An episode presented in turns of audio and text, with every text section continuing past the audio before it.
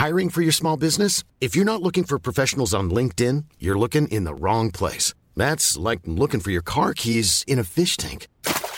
LinkedIn helps you hire professionals you can't find anywhere else, even those who aren't actively searching for a new job but might be open to the perfect role. In a given month, over 70% of LinkedIn users don't even visit other leading job sites. So start looking in the right place. With LinkedIn, you can hire professionals like a professional. Post your free job on linkedin.com slash people today. Cool fact a crocodile can't stick out its tongue. Also, you can get health insurance for a month or just under a year in some states. United Healthcare short term insurance plans, underwritten by Golden Rule Insurance Company, offer flexible, budget friendly coverage for you. Learn more at uh1.com. Life is full of awesome what ifs, and some not so much, like unexpected medical costs. That's why United Healthcare provides Health Protector Guard fixed indemnity insurance plans to supplement your primary plan and help manage out of pocket costs. Learn more at uh1.com. Vi är denna vecka sponsrade av Indie Beauty. Och Sofie, det här tycker jag är extra fint och extra roligt. Ja men Indie Beauty är ju ett skönhetsvarumärke som jag tror att väldigt många känner till, men det jag älskar mest det är att Indie Beauty liksom vill vara mer än bara produkter, vilket de ju också är. Exakt. Indie Beauty står ju för Independent Beauty, skönhet på dina villkor och för din egen skull. Och Indie Beauty tror ju stenhårt på ett alternativt skönhetsideal fritt från måsten, skam och känslor av otillräcklighet. Där är jag helt med Indie Beauty. Jag med. Det är så jag vill att skönhet ska vara. Ja men verkligen. Och vet du vad som är nytt för i år Sofie? Berätta. Från och med i år så skänker Indie Beauty 1% av sin försäljning till Suicide Zero, Tjejzonen och Djurens Rätt. Så när man handlar produkter från Indie Beauty så kan man liksom känna att man också ger tillbaka till samhället. Ja, kraften i tillsammans. Ska jag säga en sak nu då, mm. som jag, det, men det är detta jag är extra glad över.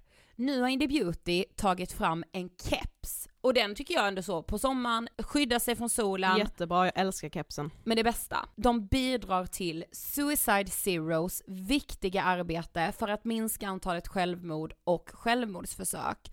Så, för varje såld keps så går hela vinsten, 100 kronor, direkt till Suicide Zero. Då kan man liksom göra nytta både för samhället och sin hud på en och samma gång. Ja, och kepsen kostar 169 men alltså hela vinsten går då som sagt till Suicide Zero. Mm. Så om man vill göra skillnad när man är där ute i solen, nu när den börjar titta fram, då ska man välja den här kepsen. Den säljs exklusivt på indiebeauty.se och på Apotea. Tillsammans kan vi skapa en ljusare framtid. Vi ses med kepsarna på! Tack Indie Beauty! Vi är sponsrade av Mindler och som ni säkert vet sedan tidigare så är vi ju ute på psykologresan tillsammans. Men hur vet man egentligen när det är dags att söka hjälp? Ibland uppstår saker i livet som kommer utmana oss och kännas tufft. Det mesta självläker vi oss igenom, för vi är menade att ta oss igenom en viss mängd påfrestningar. Men ibland behöver man professionell hjälp för att ta sig ur jobbiga perioder i livet. Men vart går då gränsen? Vad är en del av livets skavighet och när är det läge att söka hjälp? Det sägs till exempel att stress är farligt, men att också kan vara bra. Alla sover dåligt ibland, så när har man egentligen sömnproblem? Ångesten kommer väl krypande för de flesta någon gång. Så när ska man se ångesten som outhärdlig? Hur vet jag? Med oss som psykolog har vi såklart min gamla psykolog Linnea Seidbrant. Men Linnea, vad är egentligen utmattningssyndrom? Utmattningssyndrom är en konsekvens av svår och långvarig stress utan möjlighet till återhämtning. Mm. Vi är ju då skapta för att klara av stress, men vi behöver också återhämtning.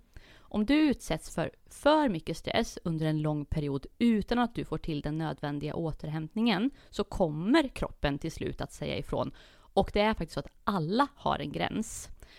Du kan drabbas av en rad fysiska eller psykiska besvär som trötthet, sömnproblem, hjärtklappning, besvär från magen och tarmarna och mycket annat. Och det här är ju då varningssignaler och tecken på att du kan behöva göra någonting åt din situation.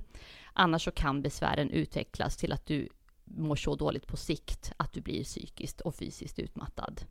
Ladda ner Mindler till din telefon och läs mer på mindler.se.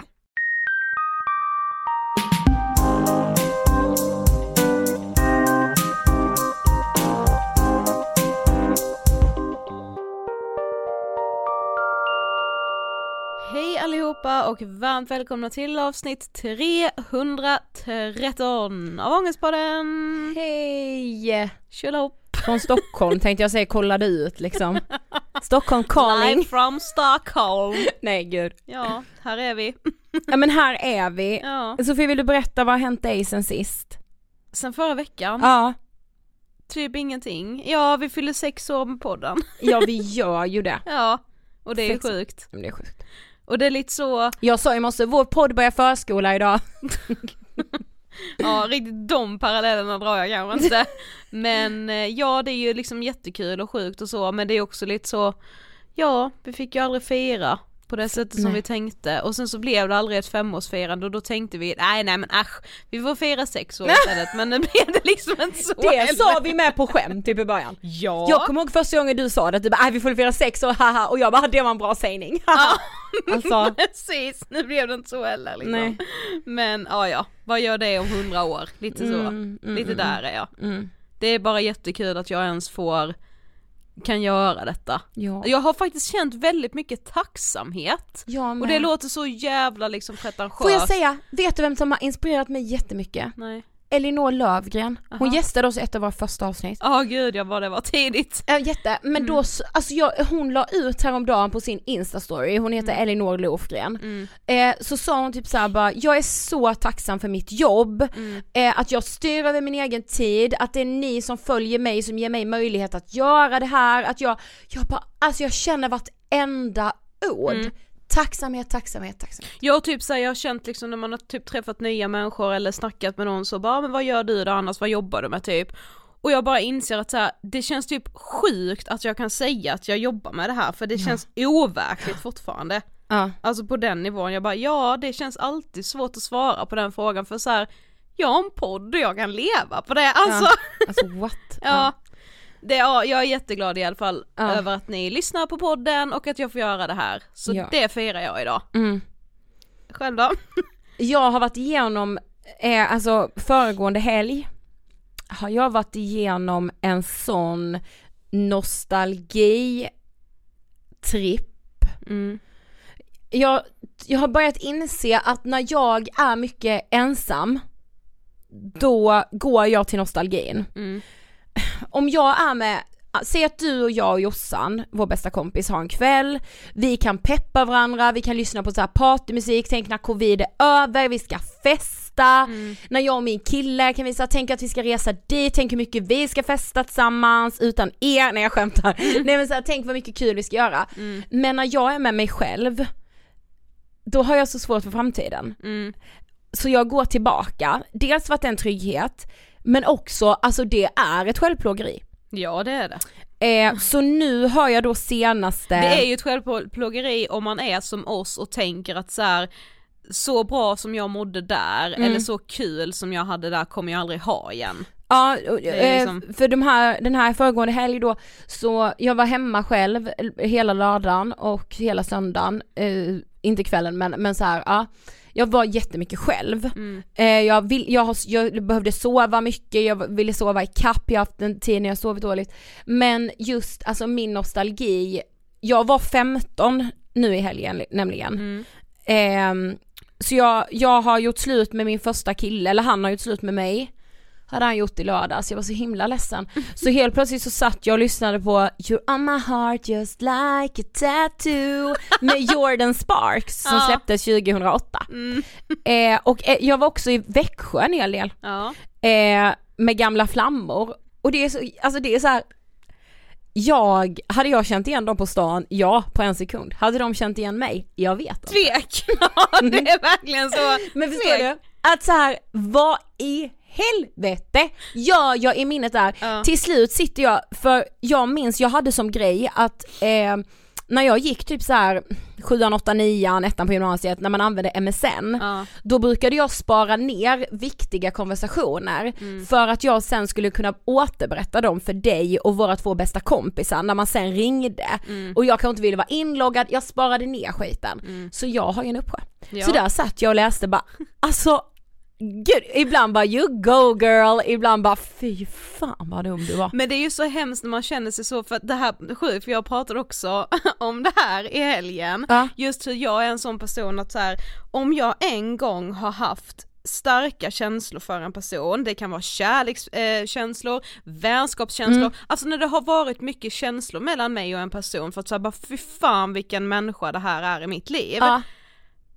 de känslorna försvinner aldrig Nej, ur aldrig. mitt system. Aldrig. Alltså jag kan inte Alltså det är klart som fan att jag kan bli besviken på människor, bli ledsen och ha en, få en annan bild av dem, men den känslan, den starka känslan jag en gång har haft, den kommer alltid vara kvar. Och min kompis då bara, men det är väl en jättefin egenskap att du är så, alltså Mm. tänk att du kan vara så liksom att känna, hålla kvar vid sådana Mm, känslor. Jag bara, fast det blir också så problematiskt när man känner att det inte är ömsesidigt, för jag mår så dåligt av Man det. känner sig liksom bedragen nästan. Nej men, nej men fan vad dum jag känner mig Ja, som bara såhär, verkligen. varför skulle det här, varför skulle det här mötet mellan mig och min gamla gamla bästa kompis från lågstadiet, Ja. varför skulle det betyda så mycket egentligen? För mig betyder det jättemycket och så märker man att hon är så här trevligt att råkas, alltså ja, du vet, Ja, när man känner att det inte är ömsesidigt. Ja, ja, ja. Ja, Men uh, alltså jag vet inte men just den här nostalgin, ja det är så jobbigt. Mycket med Lisa Horn, mycket Lars Winnerbäck. Alltså Ja. fattar du? mm. Kärlek är ett brev skickat tusen, gånger. Ja. Som jag la ut då när jag blev dumpad första gången. Men det är också att så här. Min ungdom, alltså jag ser ju att den rinner ifrån mig så, eller så här, ja det har den väl redan ifrån- gjort. Ja men det gör den ju på alla också. Ja, men jag, alltså jag har, det är mitt svåraste. Det är Mm. mitt svåraste i livet, alltså fan, jag vill inte bli vuxen, jag vill vara 21, nej jag vet inte vad yngre, alltså 18, 21, 18, alltså så. då. Alltså och jag mår så 28. jävla dåligt över att jag inte är det, alltså du vet så här. Och sen samtidigt så är jag skitglad för vad jag är idag, alltså jag skulle inte vilja vara nykär igen för jag vill vara med Emil resten av mitt liv. Mm. Men det är ändå så här, fast va? Jag kanske vill vara ung och bara hångla. Fy fan vilket jävla ilandsproblem. Ja, alltså Ja. jag vet men alltså fattar du? Mm. Det har ja, gnagt och gnagt och gnagt och gnagt. Och jag råkar också veta att en av de killarna, en av de jag har nämnt nu liksom, som var bland mina första så pirr i magen liksom, Ja. hälsade inte mig. Nej det är det jag menar, det är det jag menar. Man bara hur kan du inte hälsa? Mm. Alltså jag ska läxa upp om jag ser den personen någon gång. Okej, ja, på tal om nostalgi Ah! kanske, snygg övergång, så gästas vi idag av Hanna Widestedt. Och ni som är i alla fall i vår ålder eller runt omkring födda 93, ni minns säkert Hanna från 2012 då hon startade sin blogg eh, och sedan blev hon också, hon var med i Big Brother, Ja. det var jävla mycket blåsväder kring den här människan. Hon var tillsammans med den, då kallade han sig för Jockiboi, Mm, Jo- jo- Joakim, Joakim Lundell. Precis och de liksom gjorde någon slags serie på youtube jag följde. Ja, och det var ju alltså Finns det någon människa som typ har varit, kommit från ingenstans och varit lika kontroversiell? Jag tror typ inte det. Nej men typ inte. Nej. Alltså hon, igår sa jag till dig så här, men Hanna sa allt man inte fick säga och gjorde allt man inte fick göra. Ja, Och så var det ju verkligen. mm, och det var ju det hon också blev känd för. Precis, och tänk att vi har med oss Hanna Widestedt idag. Yes. Det tyckte jag var, jag sa träffa henne, jag var starstruck. ja det var jag också. För så här är det ju att efter att Hanna medverkade i Big Brother, hon blev den mest googlade personen 2012, hennes blogg var gigantisk, så drog hon till Berlin för att bli konstnär, hon ville fly från det här i Sverige. Ja. Men det visade sig mycket svårare än vad hon hade trott. Så hon börjar strippa på olika strippbarer, vilket senare leder till att hon börjar sälja sex i Berlin. Ja, så vi kommer prata om de här åren i Berlin helt enkelt och hur hon mår idag, hur livet ser ut liksom. Ja, hon är aktuell med boken Till mina torskar, mitt liv på Berlins sexklubbar. Finns att köpa överallt där man köper böcker. Det är den vi utgår från kan man säga. Ja, Vi rullar intervjun med Hanna Widestedt. Varsågoda! Hej Hanna och varmt välkommen till Ångestpodden! Tack! Så falsett! Tack! Nej, men Tack. Vi, vi har ju sagt till dig här nu när du kom att liksom vi minns ju dig från Big Brother, du har liksom funnits i vårt medvetande så länge. Så det är så kul att du är här. Ja, tack så mycket. tack. Men du ska få berätta för, för de som inte vet, vem är du? Den där frågan är alltid svår. Ja, den är svår. Ja, då måste man ju liksom tänka efter så här, vem är jag? Bara vänta, jag måste tänka. Um, jag är Hanna. Um, jag är aktuell med boken Till mina torskar. Som, ja, jag är stolt över den. Men jag är väl den jag är. Alltså det är så svårt att säga. Um, Men nästa Ja. fråga då. Vad tänker du på när du hör ordet ångest? Eh, jag har ju GAD. Mm. Så jag tar ju paroxetin mot det. Eh, så jag vet ju vad ångest är och eh, ångest är väldigt gnagande och man liksom sitter där och det känns som man springer i cirklar runt sig själv fast man egentligen sitter helt stilla. Mm. Eh, så ångest är väldigt, väldigt speciellt. Mm. Har du vetat länge att du har GAD?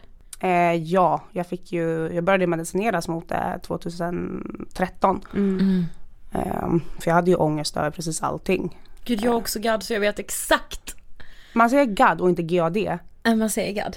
Jag säger GAD. Men, men det kan man ju också. Ja, alltså. ja men Ja. GAD. Ga- GAD är rätt.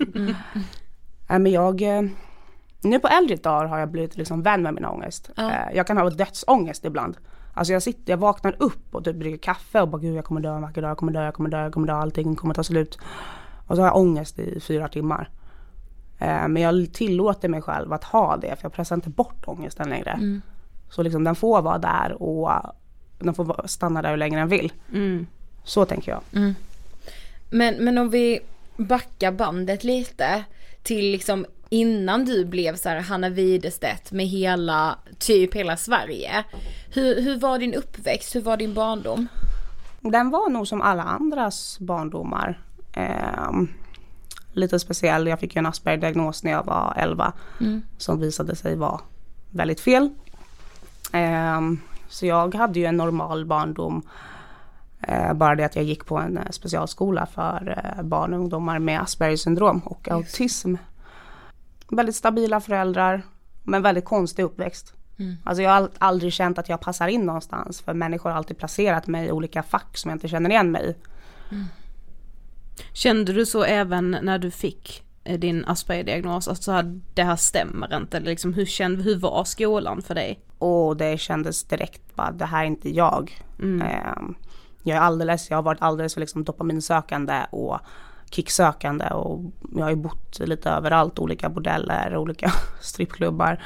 Sovit lite här och där och det känns som att någon med Asperger inte riktigt hade klarat av det här hux flux livet. Mm. Men jag gick i alla fall på Ingridsskolan i, vad blir det, sju år. Ehm, och det bröt ner mig väldigt mycket. För personalen och pedagogerna, de pratar ju med mig som jag är dum i huvudet. Typ Hanna, du måste gå på rast nu i exakt 15 minuter. Och jag bara, men ja, jag vet. Bara, vill du att vi påminner dig om 10 minuter att du måste på rast? Och jag bara, vad i helvete så här. Så jag vart ju tilltalad som att jag vore dum i huvudet varje dag Mm. i sju års tid tror jag. Sju eller sex, jag kommer inte ihåg hur länge jag gick där. Ehm, men sen i alla fall när jag var 28 så gjorde jag en ny utredning och då fick jag ju en annan diagnos som var ADHD. Det är så sjukt bara att det ska ta så lång tid och liksom hitta rätt. Alltså Ja. det kan Ja. ju förstöra så mycket att bli feldiagnostiserad. För att man kanske själv känner att man blir placerad i ett fack där man inte hör hemma liksom. Ja, ja men precis. Mm. Så det var, det var konstigt, det var en lite konstig uppväxt. Mm, Ja, jag förstår det. Men, men som 19-åring så började du jobba på Klubb Kino. Säger man så? Klubb Kino? Ja, Club Kino. Och det är en strippklubb i Stockholm. Hur, hur hamnade du där? jag tror så här i efterhand att jag var så trött på Ingridsskolan och liksom bli behandlad som jag är dum i huvudet. Liksom jag var 19 år, gick ett, eh, gick ett extra år på gymnasiet. Eh, fyra år istället för tre. Ehm, och jag kände bara att jag blev behandlad som en idiot varje dag. Jag måste göra någon form av revolution. Eh, så då tänkte jag, ja men bli strippa är jättebra. Då är man jättesexig och alla kommer titta på mig. Ehm, så det var ju ganska liksom, det var ganska sjukt för jag jobbade ju liksom från nio till sju på morgonen på kino och sen gick jag ju till skolan. Och folk bara, Hanna var du glitter i ansiktet? Nej. Och då menar de ju allt smink jag hade tagit bort. Det var ju fortfarande glitter i ansiktet från när jag jobbade som strippa. Ja. Men, men alltså, vad, hur var liksom, alltså miljön på en sån klubb? Alltså som 19-åring, man är så ung, man är liksom så liten. Ja, ja, ja, alltså jag var ju fascinerad, alltså folk gick ju runt nakna. Eh, och det var ju konstigt också, det kom snusgubbar in och satte sig liksom i sofforna och tittade på tjejerna när de dansade. Och jag inte ett barn, jag skulle inte ens se sånt Nej, nu i precis. efterhand. Jag tyckte det var spännande då, för det var så förbjudet och så Ja. hemligt. Men eh, nu i efterhand, jag förstår inte hur man kan anställa en 19-åring, 18-åring. Det är Nej det är sjukt, alltså fy fan. Men och så 2012 började du blogga, du lägger upp videos på, var det YouTube eller var det typ såhär videofime? Det fanns ju massa sådana olika sidor Ja, där man Ja, just det. Ja, Eh, Youtube. Ja. Jag kan inte säga Youtube. men du hade i alla fall väldigt kontroversiella åsikter, du blev väldigt stor, alltså vi minns ju dig som Ja, vi sa innan gud, vi ja. började spela in här, vi följde dig slaviskt. Men alltså, eh, varför gjorde du allt detta? Ville du bli känd eller liksom vad var det som drev dig? Eh, jag var ju, jag har ju två sidor. En är ju liksom konstnärs-Hanna som vill göra revolution och vill förändra världen. Medan en an, andra Hanna, hon har ju bara ångest hela tiden och vill liksom vara själv 24-7. Så jag hade ju någon idé om att jag skulle göra parodier på Youtube. Jag hade ju manus till alla videos och sådär. Ehm, och jag tänkte, ja men jag tar så här lätta ämnen. Typ, ja jag hatar svenska killar. Ja, Och den typ så Jag hatar svenska killar blev ju så stor. Ja, och typ jag hatar, eh, jag vill bara knulla. Eh, så här lätta provocerande saker. Ja. Eh, om man kollar på videos när man ser ju att jag tittar typ till vänster hela tiden för jag tittar ju på ett manus. Jaha. Ja. Men jag ville väl göra någon form av parodi. Eh, jag skulle inte säga konstprojekt, alltså det låter ju helt sjukt. Det känner jag inte alls igen det är bara extremt. Men om man ser en 19-åring som vill eh, kanske ha uppmärksamhet, gör någon form av revolution, eh, inte riktigt förstår på sig själv och väldigt gränslös var jag då som 19-åring. Mm. Alltså jag hade inget konsekvenstänk. Eh, så jag bara körde på och sen vart det jättestort och jag fattade ingenting. Och jag bara, "Ha, jag som är så tråkig, och nu vill folk titta på mig och de läser min blogg, bara wow. Så här. Mm. Det var liksom en ny värld som öppnade sig på något Ja. sätt. Mm. Eh, och sen hörde Big Brother av sig och jag var i London då. Så jag, Alltså det var de som hörde av sig till dig? ja, de hörde av sig. Ja. Eh, och jag var säkert hög, eh, alkoholiserad. Jag var alltid det vid den här tiden. Eh, och så tackade jag ja till Big Brother, gick på casting och liksom var helt utspejsad på castingen och bara äh, äh, äh. De bara wow hon är helt perfekt, hon är helt f- freakad typ. Jag bara oh, whatever så här. Hostel i London är dyrt, jag kan vara på Big Brother istället. Ja. Och så hamnade jag i Big Brother och jag bara oh my god. Mm. Men så det här var en tid som liksom kantades av, alltså skulle du säga att du hade ett missbruk? Jag har alltid varit glad i droger. Mm. tills jag fyllde 21 för att sluta äta tvärt. Eh, Alltid nyfiken på liksom sex och, och droger, alkohol. Så jag har alltid varit väldigt gränslös. Eh, Så att vara med i Big Brother, det brydde jag mig inte om. Jag har inte själv sett Big Brother. Ehm, Jag vet noll, hon Jessica, vad hette hon då? Från 2006.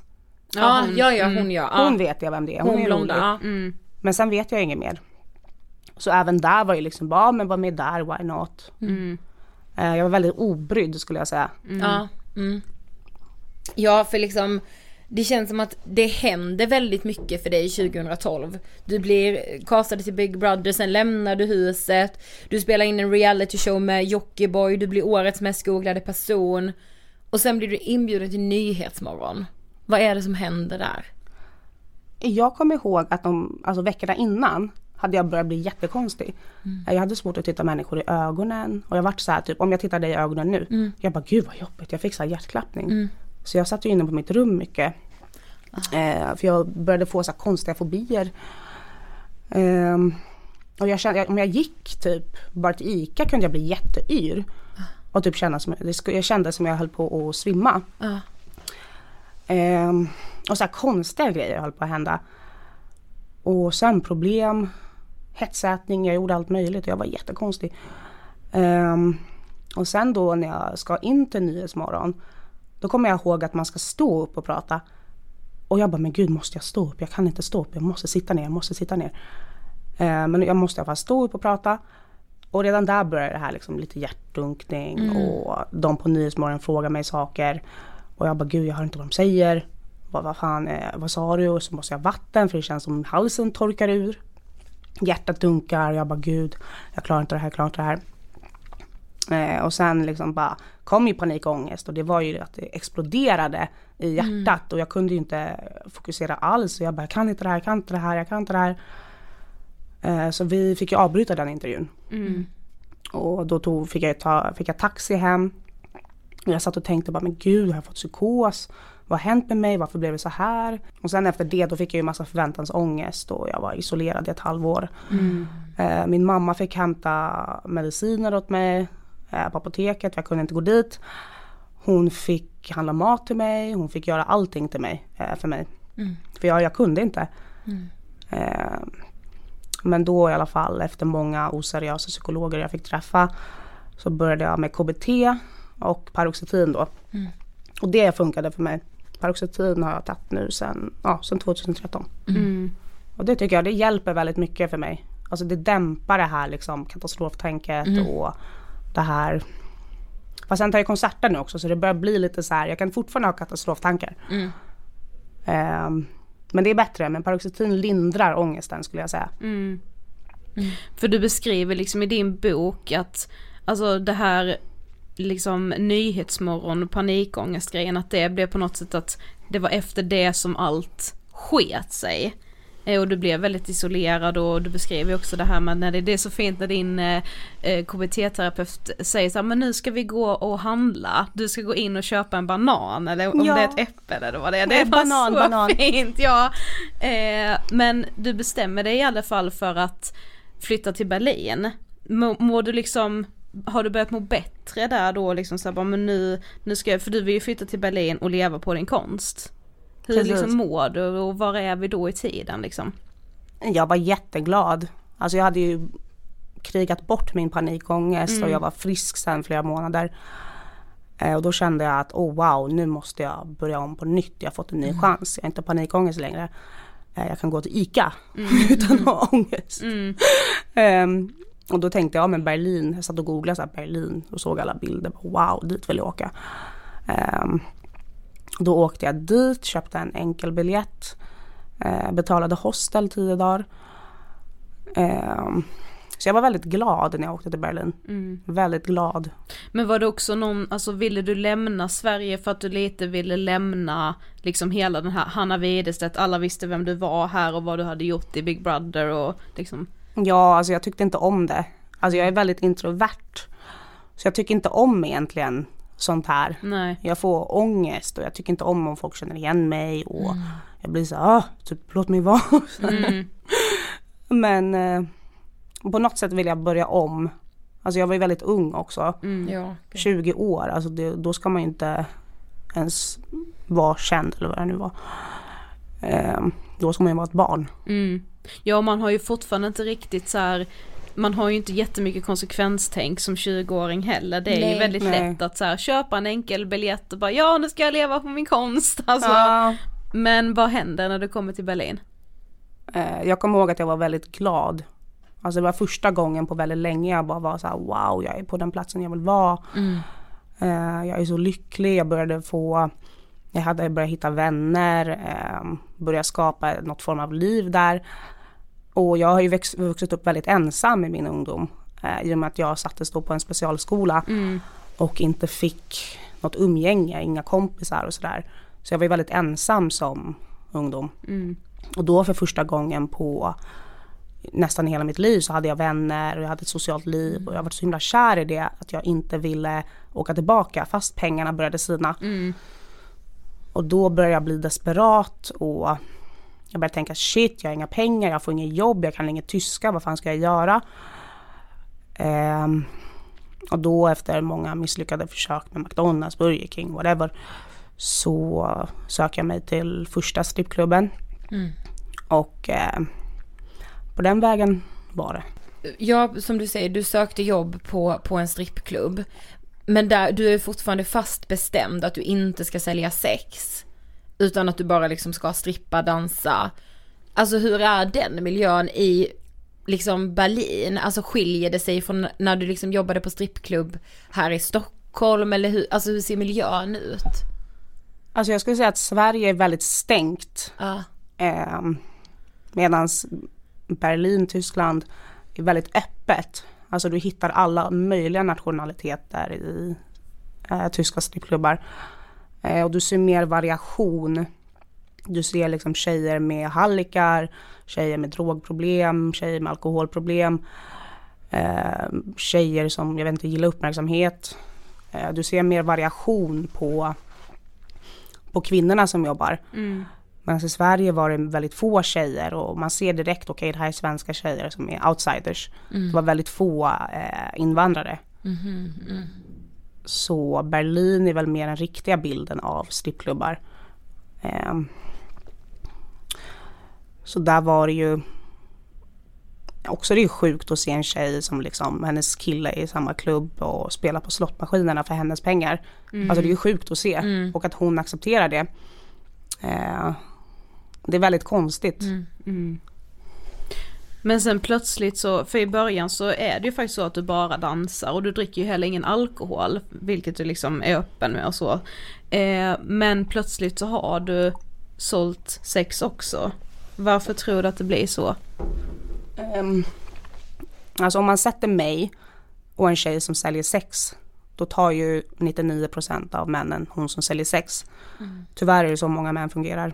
Mm. Ehm, och jag försökte ju tjäna pengar genom bara dans och det går inget bra när liksom 90% av tjejerna säljer sex och jag inte gör det. Mm. Så jag tjänade knappt några pengar, jag snarare gick, gick eh, back på att jobba på rush hour. Ehm, taxi dit, taxi tillbaka för jag hittade inte Berlin för här taget så jag tog ju taxi överallt. Mm. Ehm, så då efter ett tag, liksom, jag har inga pengar och jag bara, men jag måste få in pengar. Ehm, och då träffade jag den här Dale då från Amerika. Och han är så jävla äcklig. Ehm, för han ser ju på mig att jag, jag dansar bara. Jag har sagt till honom, jag dansar bara, jag dansar bara, jag dansar bara.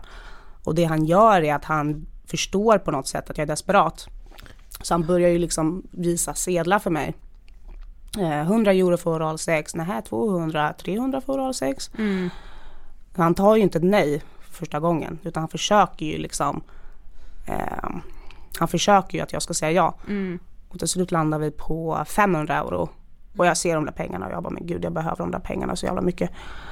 Ehm, så då blir det okej men du får gå ner på mig i fem minuter men sen finish liksom. Mm. Så det som händer då i människan är att det där var väldigt traumatiskt för mig. Mm. Eh, Så det som händer psykologiskt är att man liksom blockar det. Så efter kanske fem dagar eller någonting, då kommer inte jag ihåg att det var så jobbigt. eh, Att han gick ner på mig. Så då var det liksom, jag hade blockerat de här känslorna och jag fokuserade på att oh wow, jag fick 5000 spänn för det där. Det var ju inte så farligt. Tyvärr fungerar människor ibland så. Mm. Eh, Så då var det ju lättare för mig också att fortsätta göra det. För jag såg snabba pengar, lite jobb Mm. och eh, då var det lättare att göra om det. Mm. Efter ungefär ett år i Berlin så träffar du en kille på klubben som du blir kär i. Och du flyttar med honom till Österrike. Och det känns typ som att du där och då tänker nu ordnar livet upp sig. Att det liksom var målet hela tiden. Ehm, för alltså du ville såklart inte leva som du gjorde i Berlin. Ehm, men vad händer då? Du bor i Österrike i sex månader. Vad, vad händer? Ehm, han var ju mer, han var ju spännande för- tyckte jag. Han var ju äldre, elegant och jag var liksom liten och dum i huvudet. Ehm, men han visade sig ju vara väldigt aggressiv. Det blev ju också något så här liksom eh, sättet han pratade med mig, sättet han behandlade mig. Eh, han, han såg ju inte att jag hade något värde. Han vet ju att ah, jag plockar henne från strippklubben, hon är inte värd någonting. Ehm, så förhållandet var väldigt jag blev väldigt nedvärderad varje dag och jag förstod inte hur en så snäll kille kunde förvandlas till det här. Nej, ja. Så jag tänkte att ja, men det är säkert mitt fel för jag kan inte städa eller laga mat eller vad det nu han ville. Imagine the softest sheets you've ever felt. Now imagine them getting even softer over time. That's what you'll feel with Bowl and Branch's organic cotton sheets. In a recent customer survey, 96% replied that Bowl and Branch sheets get softer with every wash. Start getting your best night's sleep in these sheets that get softer and softer for years to come. Try their sheets with a 30-night guarantee. Plus, get 15% off your first order at bowlandbranch.com. Code BUTTERY. Exclusions apply. See site for details. This Mother's Day, celebrate the extraordinary women in your life with a heartfelt gift from Blue Nile. Whether it's for your mom, a mother figure, or yourself as a mom, find that perfect piece to express your love and appreciation. Explore Blue Nile's exquisite pearls and mesmerizing gemstones that she's sure to love. Enjoy fast shipping options like guaranteed free shipping and returns. Make this Mother's Day unforgettable with a piece from Blue Nile. Right now, get up to 50% off at BlueNile.com. That's BlueNile.com. Hey, it's Ryan Reynolds, and I'm here with Keith, co star of my upcoming film, If, only in theaters, May 17th. Do you want to tell people the big news? All right, I'll do it. Sign up now and you'll get unlimited for $15 a month in six months of Paramount Plus Essential Plan on us. Mintmobile.com slash switch. Upfront payment of $45 equivalent to $15 per month. Unlimited over 40 gigabytes per month. Face lower speeds. Videos at 480p. Active Mint customers by 531.24 get six months of Paramount Plus Essential Plan. Auto renews after six months. Offer ends May 31st, 2024. Separate Paramount Plus registration required. Terms and conditions apply if rated PG. jag skulle göra. Eh, men han tyckte inte om mig. Han, tyckte, han var inte nöjd med mig så han skickade tillbaka mig till Berlin. Mm. Och sen var du tillbaka i Berlin och liksom, ja men och tillbaka på eh, klubbarna där du jobbade och så. Men sen 2017 så träffade du en till kille som, ni blir liksom kära i varandra, det känner man ju med när man läser att det var verkligen riktig kärlek. Eh, och han vet ju heller inte om att du jobbar i prostitution. Men hur reagerar han när du till slut berättar? Ehm, Kristoff reagerade ju inte riktigt som jag hade tänkt mig Nej. att vår kärlekshistoria skulle vara. Utan han tyckte ju att det var helt okej. Eh, och han var ju chockad över att jag tjänade så mycket pengar och istället för att be mig att sluta så bad han mig då att fortsätta. Eh, vilket jag tyckte var väldigt konstigt för jag tror ju att om man älskar någon då vill man ju inte att den andra ska eller att sin partner ska ligga med andra. Nej. Ehm, men under den här perioden var jag också väldigt, jag var väldigt ne- nedbruten. Alltså Sebastian, mitt, mitt, min första partner hade lämnat mig, skickat tillbaks mig som en produkt liksom. Ehm, och så träffade jag Kristoff, verkligen så här törstar efter kärlek. Ja. Och jag tänker bara okej men eh, jag kan väl vara med honom. Ehm, han är okej med det jag gör, det är väl inte så farligt. Det är någon form av sjuk manipulation Ja. som jag inte alls förstod mig på. Nej, men plus att man ju liksom då, då har du befunnit dig i den sjukt destruktiva miljön under år, vi snackar inte så här några månader, det är inte konstigt att man är så nedbruten att kommer det någon som ändå ger en bekräftelse, då är man liksom fine med väldigt mycket så länge man får bekräftelsen. Ja, gud ja. Mm. Och Gud, jag, jag, jag tänker också hur saker alltså normaliseras. Mm. Alltså för en, för att man, ja men man behandlas kanske illa, man är nedbruten och så förflyttas gränserna för vad som är okej. Mm. Eh, men, men något som vi också tyckte var väldigt intressant som vi tror att många, framförallt kvinnor kan relatera till. Alltså just här när du är tillsammans med Kristus och så här, du shoppar ju väldigt mycket. Vilket han också märker. Men, men varför tror du att du gör det? Alltså blir, det, blir shoppingen som någon slags trygghet för dig? Alltså jag var ju sån hycklare för jag satt ju och betedde mig divigt på alla strippklubbar för jag inte drack alkohol och jag inte tog droger. Så jag gick ju runt där och stroppade runt mig och sa ah, ni knarkare, ni alkoholister. Men det är inte jag, titta på mig, jag är helt nykter. Eh, men eh, jag eh, fick ju, alltså min drog blev ju shopping. Ja. Eh, och jag märkte ju att när, jag, när allting runt omkring mig var så jobbigt och jag kunde inte hantera känslor jag hade. Eh, då behövde jag min snuttefilt och det var ju att eh, spendera pengar. Så ba- det blev ju en form av drog. Att okej jag har, jag vet inte, 5000 spänn i plånboken. Eh, istället för att eh, spara dem till framtiden så kändes det som att det brann i fickan. Mm. Alltså det brann, jag måste, man vill ju inte att det ska brinna i fickan, man Nej. släcker ju elden. så att släcka elden blev ju att spendera dem på mm. skräp. Mm. Ja för vid den här tiden hade du också börjat åka på ganska mycket så här skottresor och så så du tjänade ju liksom mycket pengar men beskriver också i boken att du ändå alltid var liksom fattig som en kyrkråtta. Men hur såg du på framtiden? Alltså vad tänkte du om dig själv och framtiden där och då? Jag tänkte väl att ah, en vacker dag då ska jag spara pengar och då ska jag göra någonting fantastiskt. Mm. Eh, men jag visst, hade ju också någon form av känsla att det kommer inte bli något bättre än det här. Eh, bakom liksom all shopping, alla, all tjohej och den glada Hanna så fanns ju också en väldigt ledsen Hanna som eh, kände att okej okay, men jag vet att jag kan strippa åtminstone tills jag är 45 så jag har väl lite tid på mig. Alltså jag kände att eh, det inte fanns någon framtid för mig. Mm. Eh, och jag accepterade det. För jag kände att i Sverige har jag absolut ingenting. Och i Berlin har jag i alla fall någonting. Mm, mm. Så jag accepterade att okej, okay, jag kommer göra det här jobbet kanske tills jag dör. Och det gjorde mig väldigt ledsen. Mm. Men hade du kontakt med någon hemma i Sverige under den här tiden? Ja, mina föräldrar, fast de jag ju för mm. eh, vad jag jobbade med och sådär. Så annars inte, ingen umgänge. Vad sa du att du jobbade med? Caféer, städare, McDonalds, ja. alltså så här ströjobb. Mm. Ja. Men, men vi tänkte med, skulle du säga att det är stor skillnad på att jobba på en bordell eller åka på liksom eskortresor? Är det stor skillnad? Ja, ja gud ja. Eh, torskarna på en eskortresa, de har ju cash. Mm. Så de är ju mer eleganta, alltså de går runt där i sina Armani-kostymer och låtsas. Men de är också torskar. Mm.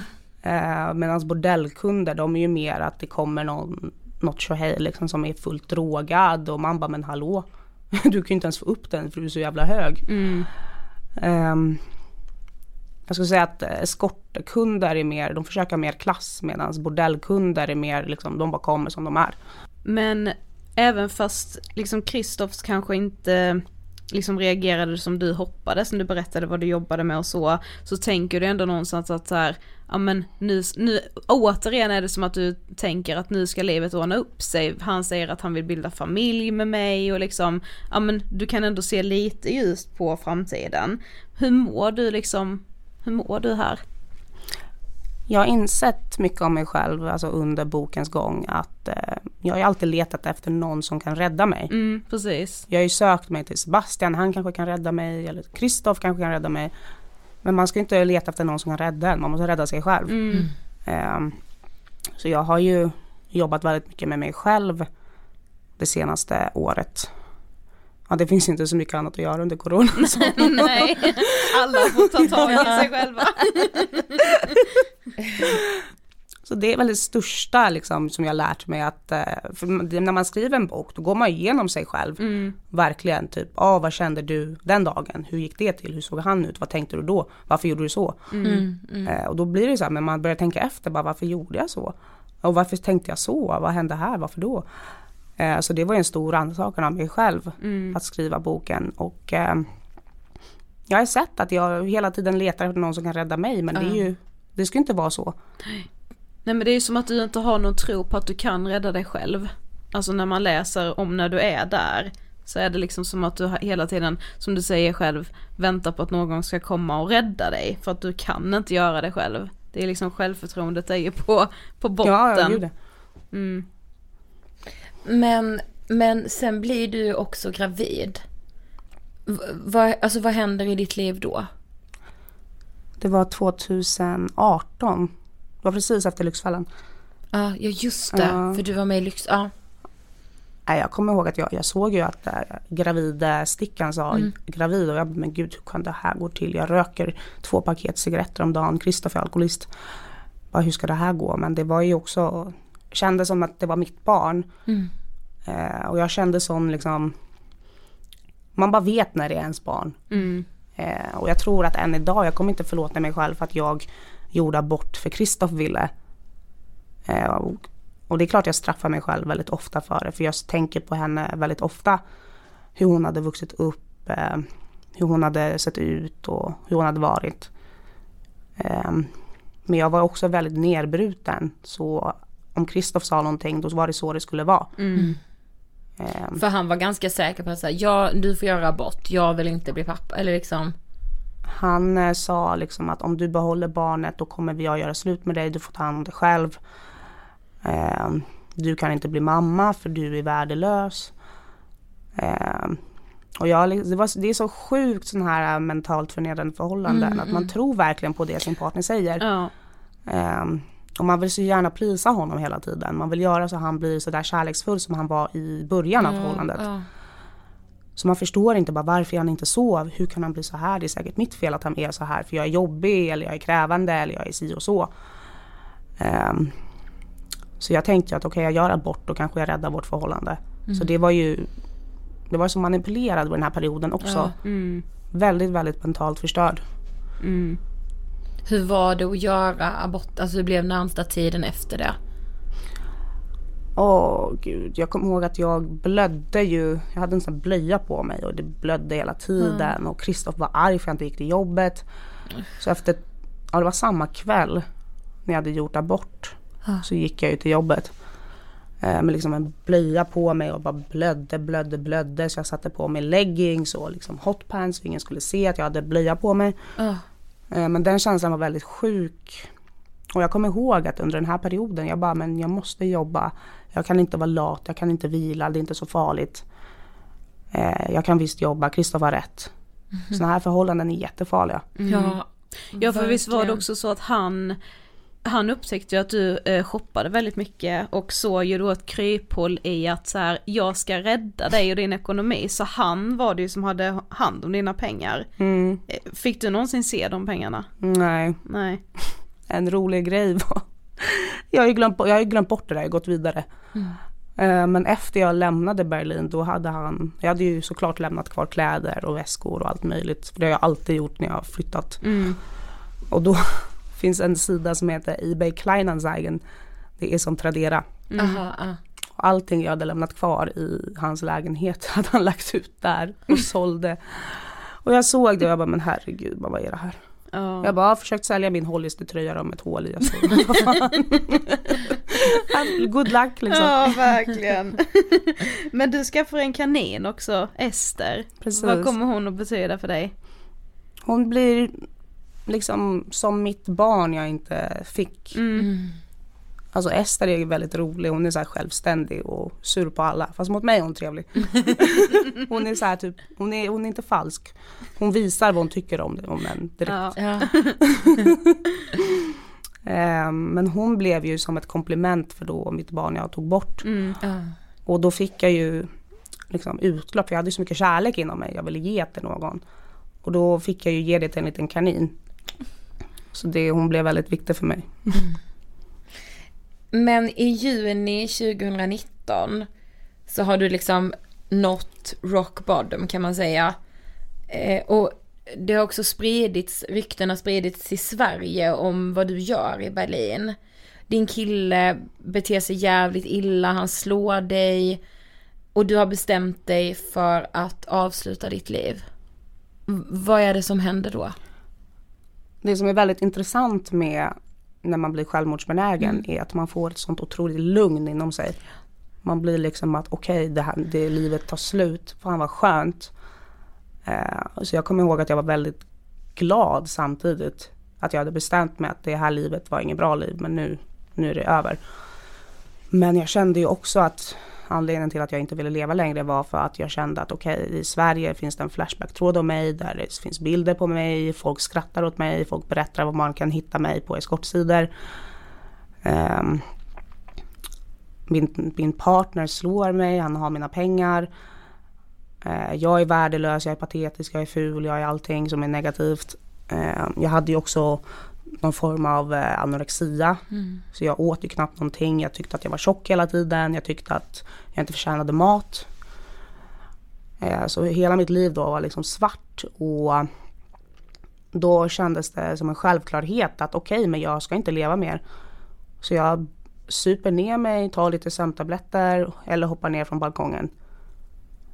Um, så jag var ju verkligen, jag har inte varit så där säker någon gång på att jag inte vill leva längre. Mm. Uh, så det är väldigt, väldigt läskigt att det kunde gå så långt. Um, men då och då när jag bestämt mig för att okej, okay, men jag hoppar ner från balkongen, för det var det enda jag vågade. Um, då ser jag ju Ester och jag tänker men gud om jag dör nu då kommer hon dö också för Kristoff kommer jag ha ihjäl henne. Så det, alltså det låter säkert så här kliché och larvigt. Men jag kunde liksom inte lämna henne i sticket. Mm. För, nej det är så sjukt. Mm. Men det är också väldigt, väldigt fint. Ja, verkligen. så att hon liksom fick dig att så här, nej fan jag ska vara kvar här. Mm. Vara kvar lite mer till. Mm. Ja, ja. Så hon blev ju liksom push i rätt riktning. Mm. Men du och Ester tar tåget tillbaka till Sverige. Hur, alltså, hur tar du det beslutet? Det är ändå så här, ja den här Flashback-tråden finns, ryktena har spridit sig och du är ju liksom ändå rädd för det på något sätt. Men vad är det som får dig att bara säga jag får åka tillbaka? Alltså jag var 28 år då och inga pengar, ingen framtidstro och jag bara men gud, då kände jag att det här kan inte vara mitt liv. Nej. Det, här, det kan inte vara så här. Ska jag fortsätta leva så här? Alltså det kändes direkt bara nej. Mm. Eh, och eh, strippklubbsägaren då på den här klubben jag jobbade på, han ville inte ha Ester heller. Så jag var tvungen att kasta ut Ester om jag ville bo kvar i lägenheten då. Och eh, då kände jag liksom, det var någon så här typ revy av mitt liv och jag bara men gud alltså det här är inte okej. Jag ska inte leva så här, det, här, det måste fi vara, finnas något bättre än det här. Mm. Och då tänkte jag att ja, men jag åker hem istället. Alltså allt är bättre än där jag är just nu. Mm. Så att ta steget från det livet jag levt innan till att åka till Sverige, alltså det var helt sjukt. Men samtidigt var jag väldigt glad också. Alltså det kändes som att nu har det här kapitlet avslutats och nu vad som än händer så måste det vara bättre än det jag hade innan. Mm. Mm. Men hur var det då att komma hem igen? Oh, jag var väldigt mentalt utmattad. Alltså jag sov hela tiden. Och jag bara, aha. Alltså man tror ju att Sverige är fantastiskt och här är alla glada och alla får hjälp. Men jag fick ju ingen hjälp. Mm. Um, liksom jag ringde SOS och de bara, ah, har du inneboende kontrakt då? Jag bara va? Vad är det? Jag har inget sånt. Mm. Ja men skaffa det då. Jag bara men hur? Ja hur gör man det? Jag vill ha ekonomiskt bistånd. Och jag bara men hur ska jag skaffa ett sånt när jag inte kan ordna det? Ja ah, du får lösa det. och jag bara, jag var så trött också, jag orkade inte ens tjafsa med dem så jag liksom Nej. bara la på. jag bara, ha inte där. Eh, och Arbetsförmedlingen, bara, vad har du jobbat med då? Jag bara, strippa, haha. Och den här killen han bara, haha, strippa är väl roligt, haha, men man kan inte skriva det på CVt. Och jag bara, nej jag orkar inte. Typ. Alltså det kändes som att man bara försökte få hjälp och hjälp och hjälp mm. och det gick inte. Nej. Och sen är man så mentalt trött att man inte ens orkar säga sitt eget, sitt eget namn här. Nej. Så jag gav ju upp där och, och då började jag kamma istället. Mm. Det, alltså inom sexarbete, alltså sexarbete blir en trygghet. Där är jag ju mer trygg än att gå och söka jobb hos Arbetsförmedlingen. Ja, precis. Um, för man orkar inte med reaktionerna, man orkar inte med alla samtal, man, ork man orkar inte efter sju år liksom. Så då tänkte jag, men jag kammar väl. Och där kammade jag då. Um, och det är också bara, vad fan. Varför då? Men det var vart så det blev. Mm. Men för de som inte vet, alltså kamma, vad, vad innebär det? Eh, virtuellt sex med webcam. Ah, okay. mm. Camsex. Mm. Ja, nej men jag tänker om man lyssnar och inte. Men vet ni, alltså då tänker jag så här, alltså vårt samhälle kan ju fan inte vara så dåligt fungerande så att det blir, alltså även fast det har varit en trygghet, men tänk att samhället inte kan hjälpa dig. Så, så att det, när du liksom har tagit dig ifrån, du har kämpat som en jävla livskämpe för att ta dig ur det här i Berlin, kommer hit men bara så här, får ingen hjälp så får börja liksom med kanske, alltså jag tycker det är, det är så samhälleligt svek. Ja gud ja. Alltså jag loggade ju in där varje dag och det var sån sjuk känsla att jag måste kama ah. för att ha mat på bordet. Eh, och jag, alltså männen via camsidor, där är ju de riktigt sjuka männen. Mm. Eh, där har de ju liksom pedofilfantasier, djursexfantasier. Eh, någon idiot sa till mig att åh, kan inte du skrika vad skulle Sandra säga? Och jag bara, vem är Sandra? Han bara, min sambo. Och jag bara, men herregud. Och han fingrade sig själv i, i rumpan. Och bad mig då säga, vad skulle Sandra säga? Alltså ja. Och jag bara, men vad är det här liksom? Eh, pre- eh, Men upplever du att de är liksom sjukare eller så här att de tar ut sina fantasier med därför att de sitter bakom en skärm? Ja, liksom? gud ja. Ja, alltså de känner sig anonyma. Mm. Då, när de sitter och skriver där på sin laptop, då kan de ju skriva vad de vill. Eh, Det är ju en annan sak om jag träffar dem, då vågar de ju inte. Nej, ja, jag fattar. Ehm, Men där sitter de på sin skärm och bara, "Ah, jag vill att du ska ha sex med en hund, jag vill att, jag vill att du ska suga av en häst, Eh, jag är nekrofil. Alltså de säger ju så sjuka saker. Eh, Och, Alltså. Ja. och det blir ju normalt också för sexarbetaren, för man hör ju det här 500 gånger i veckan. Ja. Så man bryr sig ju inte till slut. Ehm, Nej blir det Nej, så här att man bara, där var ännu en, där var ännu en. Alltså. Ja, ja, ja. Och man blir så här, jaha, där var en, där var en nekrofil, bara kul för han. Ja. Och, fast det värsta är ju pedofilerna. Alltså de är ju riktigt äckliga. Jag önskar man kunde polisanmäla dem. Eller att polisen skulle ta sånt här på större allvar. Mm. Eh, För jag har ju hört män som bara, ah, jag är barnvakt nu åt min dotters kompis. Åh, fy fan. Och då liksom, jag vet inte riktigt hur jag ska kunna anmäla honom. För jag vet ju inte vad han heter. Jag vet vad, jag vet vad han heter på Kik eller Skype. Men mer vet jag ju inte. Nej. Eh, Så det där är ju skandal. Men det här är ju liksom inte ens speciellt länge sedan, för ungefär ett år sedan så då bestämmer du dig för att så här, ja men jag berättar om mina år i Berlin. Det skrivs en jättestor artikel om dig i Expressen, det blir liksom lö på det. Det var ju också någon annan från SVT va, som höll på att göra en dokumentär om dig. Ja, Det var liksom, ja men det, det kom upp till ytan helt enkelt. Hur vågade du, eller vad var det som, vad var det som fick dig att bestämma dig för att berätta? jag kände ju att jag var trött på alla Flashback-rykten och det på nätet, folk skriver, alltså det var ju mycket på nätet, rykten då som var sanna såklart. Och jag kände ju att jag ville berätta hur det verkligen är. Ehm, så då tänkte jag att okej, det står redan på nätet, då kan väl jag re- eh, lika gärna säga själv. Eh, för jag vet min egen historia, inte någon liksom incel på Flashback. Mm, precis. Så det var ju mitt första steg att bli vän med mig själv. Eh, för ju mer jag sitter och ljuger om vad jag gör och vad jag har gjort, ju mer förnekar jag mig själv och eh, jag, tror inte jag, jag tror inte man kommer långt på det. Att vara ärlig med, med, mot sig själv, med sig själv, mot andra. Jag idag är mycket, mycket mer stabilare och mycket mer glad och tacksam än jag var för ett år sedan. Så när jag började berätta för alla vad jag gjort så möttes jag av massa kärlek och stöttning och allt möjligt och då blir jag väldigt glad. Eh, och tacksam att jag vågade göra det här. Ja. Men alltså jag tänker bara, alltså vad har du liksom för syn på män? För jag tappar ju all tro när jag hör sånt här. Alltså Ja. jag tänker så här, fy fan. Det som är lite sjuka är att jag hade ju det svåraste för mig. Jag satt på Tinder, jag bara ska hitta en kille, jag ska på dejt. Så kommer något mongo. Oj gud förlåt, eh, någon man. och han bara, "Åh, vill du ses? Och jag tänker direkt på, åh han kanske kan skicka pengar till mig. Jag hade ju det mindsetet att män var, de var bra för att skicka pengar. Och det, det blir ju automatiskt så när man liksom jobbat i sju år med att försöka få så mycket pengar som möjligt av män.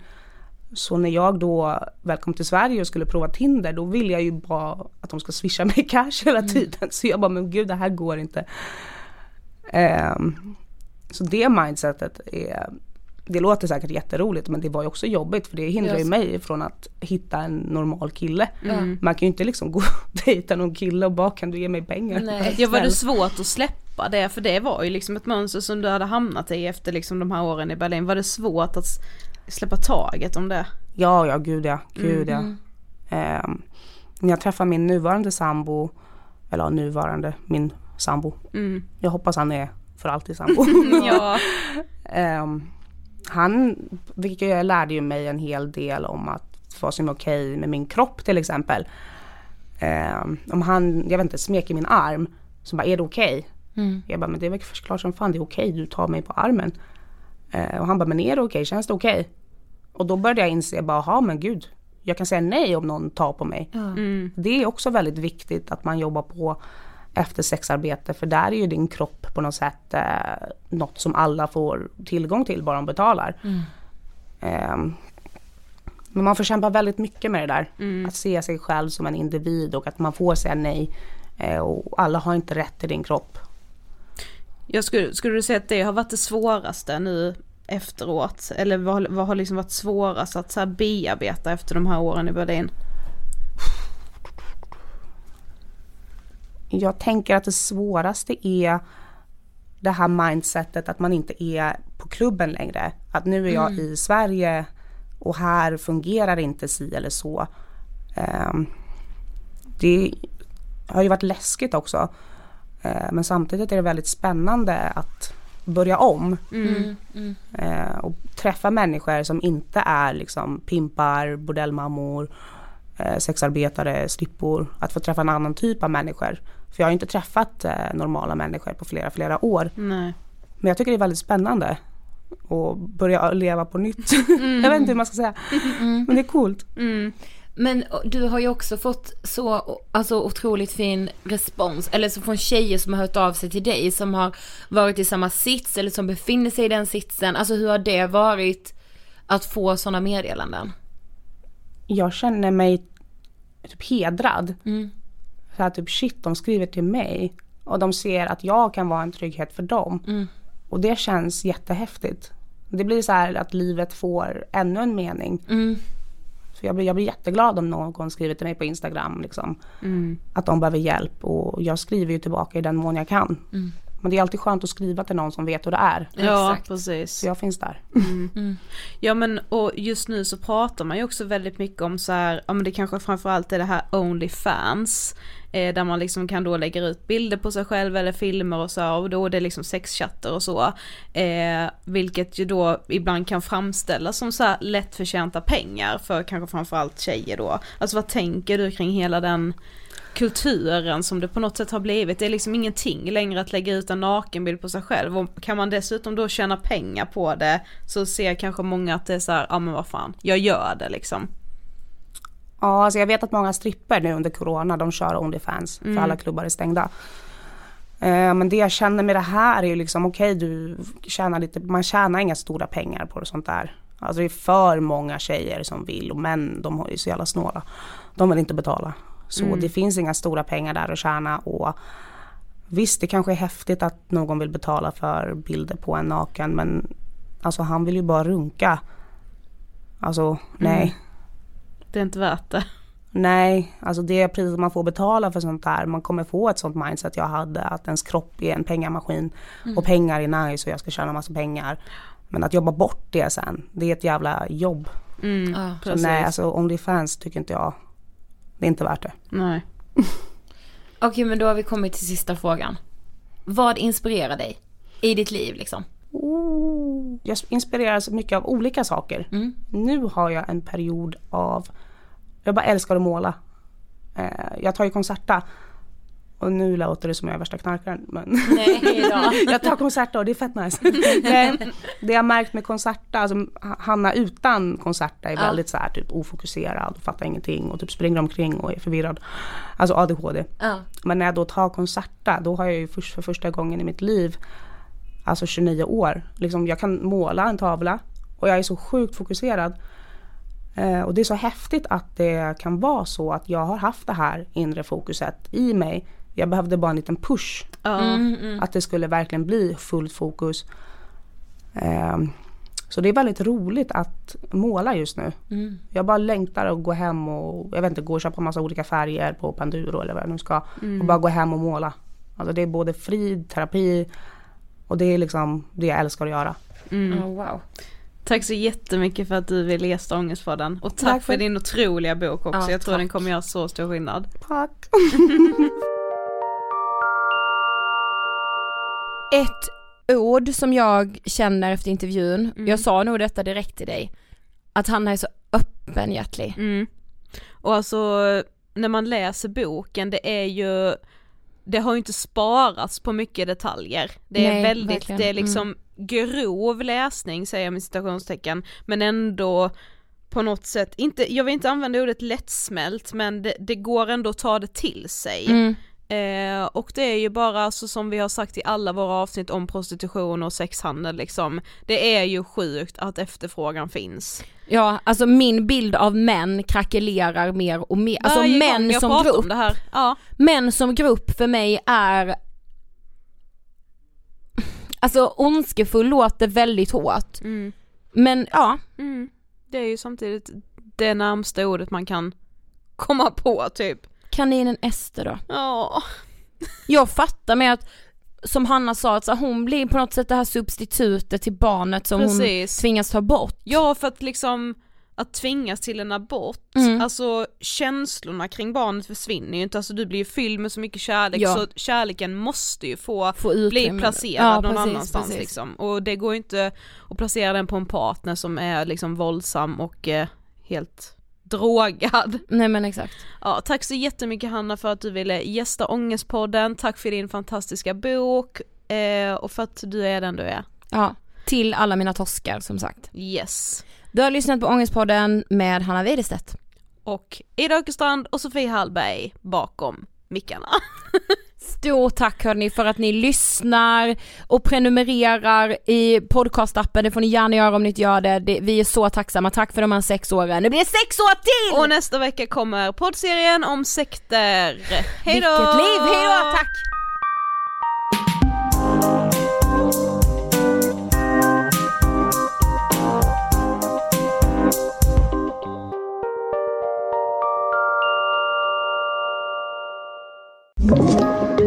Podplay.